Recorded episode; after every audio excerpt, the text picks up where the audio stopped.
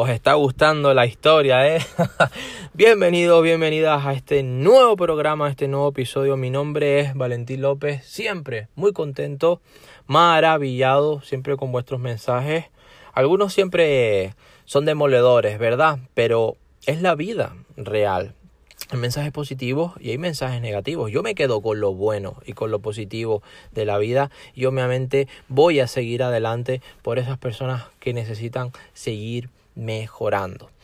Siempre nos tienes como sugerencia, como mensaje, como retroalimentación en clientes@valentilopez.org, clientes@valentilopez.org.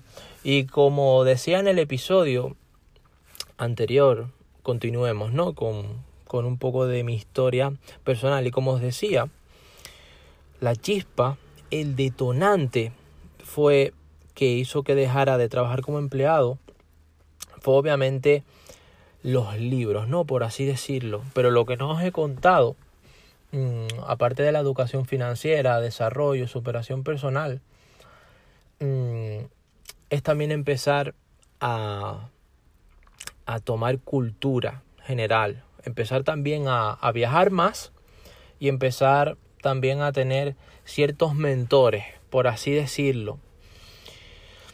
Todo eso unido a cuando empiezas a fortalecer, obviamente, y es algo muy importante y es algo que verás también en muchas empresas, tu misión de vida, tu propósito o tu porqué, como yo lo llamo.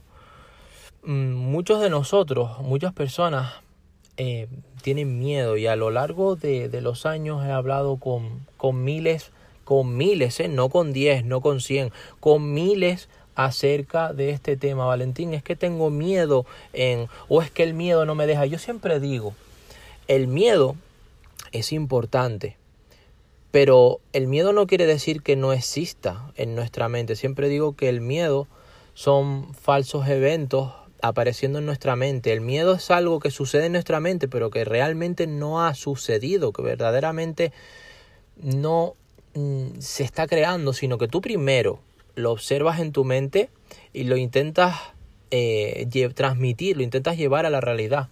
Pero el miedo, por así decirlo, es un acontecimiento prematuro en tu mente. Y siempre les digo que puede más un propósito, un porqué, una misión de vida, como tú mejor lo quieras llamar, 8, 9 o 10, o un miedo 4 o un miedo 5. Obviamente va a ganar tu misión, obviamente va a ganar tu propósito de vida. Eso es lo que hizo que el leer, el tener cultura general, el viajar, el descubrir nuevos mentores, fortaleciera mi propósito o fortaleciera mi misión. Inspirar, motivar a miles de personas en el mundo a ser una mejor persona, a superarse a través de la educación financiera y el desarrollo del potencial humano. Ese es un propósito mío. Obviamente tú puedes tener tu propia misión, tu propio propósito. Es más, tú tienes, no, debes. No es un I shall, es un I must. Debes tener un propósito fuerte, porque si no, cualquier obstáculo, cualquier desaveniencia te va a escupir, te va a echar del camino, y vas a tener mucho más en cuenta los obstáculos, el no puedo, el y si hubiera, que ya hablaremos de todos esos conectores que están evitando que alcances muchas veces el éxito. Van a ser los protagonistas de que no consigas de verdad lo que tú quieres.